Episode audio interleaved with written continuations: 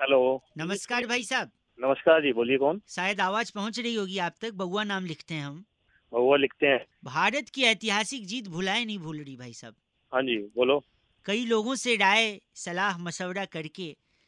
अच्छा किताब लिखने की कोशिश चली रही किताब कौन सी खिताब बोलो। नहीं नहीं नहीं मैंने खिताब नहीं बोला मैंने किताब बोला किताब हाँ। किताब लिखने की कोशिश हो रही है और उसका हाँ जी, जो बोलिए, बोलिए। टाइटल शीर्षक मैंने रखा है वो रखा है भारत की जीत ऑस्ट्रेलिया की मट्टी पलीत लोगों का इमोशन इतना बह रहा है ना मैंने सोचा आइए उस इमोशन से कुछ अंश लें और इस किताब में छापें तो मैं कुछ लिख रहा था जैसे पहली लाइन मैंने लिखी है हाँ क्या कि लिखी भारत की ऐतिहासिक जीत भारतवर्ष को मुबारक हो भारत ने ऐसे खेल का प्रदर्शन किया कि हमारे हर प्लेयर की परफॉर्मेंस ने ऑस्ट्रेलिया की फाड़ दी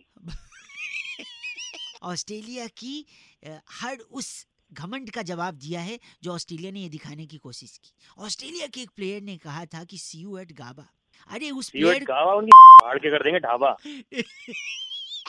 नहीं नहीं नहीं सो भारत के सभी खिलाड़ी घायल थे ज्यादातर हाँ दर्द उन्हें हो रहा था लेकिन अंत में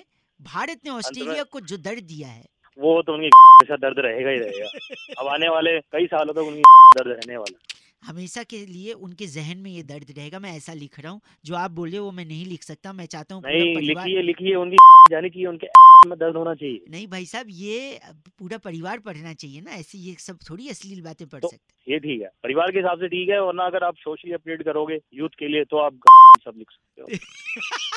समझ रहे हो इंग्लैंड आ- इंग्लैंड की टीम आ रही है उसमें एक खिलाड़ी है बेन स्टोक्स नहीं बेन अच्छा